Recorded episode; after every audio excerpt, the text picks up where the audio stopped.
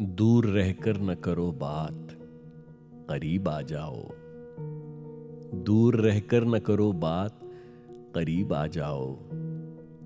याद रह जाएगी ये रात, करीब आ जाओ।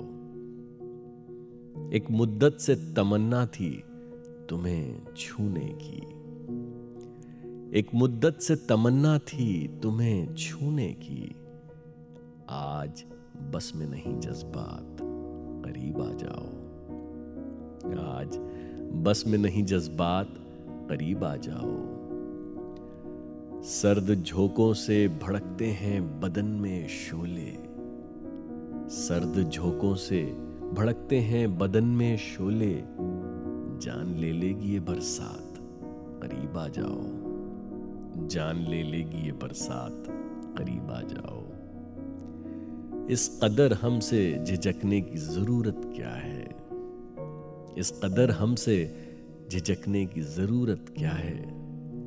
ज़िंदगी भर का है अब साथ। करीब आ जाओ। ज़िंदगी भर का है अब साथ। करीब आ जाओ। साहिर साहब से मेरा कुछ अजीब ही रिश्ता था। वो मेरे वालिद के और मेरे मामू के, यानी मजाज के दोस्त थे। ज़ाहिर है कि मुझसे 20-25 साल उम्र में बड़े होंगे।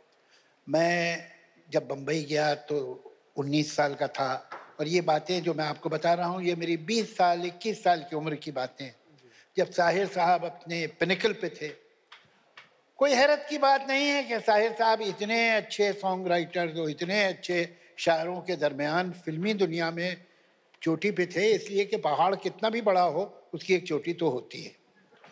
तो कोई ना कोई इस चोटी पे होता है और साहिर साहब थे।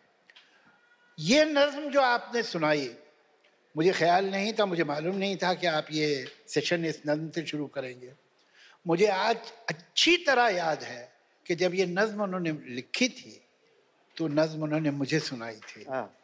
मेरा उनसे अजीब ये रिश्ता था कि मैं महीने में एक बार या दो बार उन्हें फ़ोन करता था और अगर वो फ्री होते थे कोई और नहीं तो मुझे बुलाते थे। तो सिर्फ़ मैं और वो बैठते थे हम लोग शराब पीते मैं उनके सामने मतलब उनके दोस्तों का बच्चा था, लेकिन उसके बावजूद वो मेरे साथ, हम बैठ के उनके साथ ड्रिंक करते थे, खाना खाते थे मैं वही सो जाता था। इसलिए उनका घर एक ऐसी जगह था, आज तो वहाँ बड़ी गुंजान आबादी है, लेकिन दस बजे के बाद वहाँ बस चलना वर्सोवा में बंद हो जाती थी, और रात को वापस आना मुमकिन नहीं होता था। वर्सोवा में उनका बहुत बड़ा घर था। तो ये नज्म उन्होंने मुझे सुनाई थी, वो हमेशा सुनाते थे और मैं वो बीस इक्कीस साल की उम्र में ज़रा मसलियत इंसान में कम होती है तो मैं साफ़ अपनी राय देता था उन्हें और वो संजीदगी से मुझसे बहस भी करते थे और कभी कभार शादो नादिर मेरी बात मान भी जाते थे, आमतौर से नहीं मानते थे। तो ये नज्म जो उन्होंने मुझे सुनाई तो मुझे याद है कि मैंने उनसे कहा, इसलिए नहीं कि मैंने कहा, मैं उनके रिएक्शन से बड़े हैरान हुए उस रिएक्शन पे। कि मैंने उनसे कहा कि आपने बहुत बर वक्त नज्म लिखी है।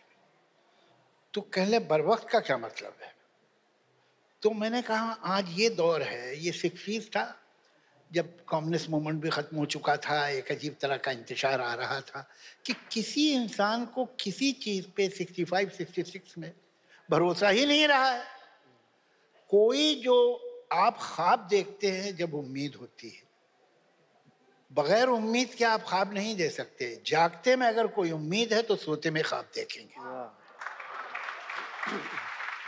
तो किस्सा ये हुआ है कि हमारी उम्मीद खत्म हो गई है तो ख्वाब भी खत्म हो गए हैं। और ये नज्म आपने सही वक्त पे लिखी है आज इंसान इसी खालीपन से गुजर रहा है।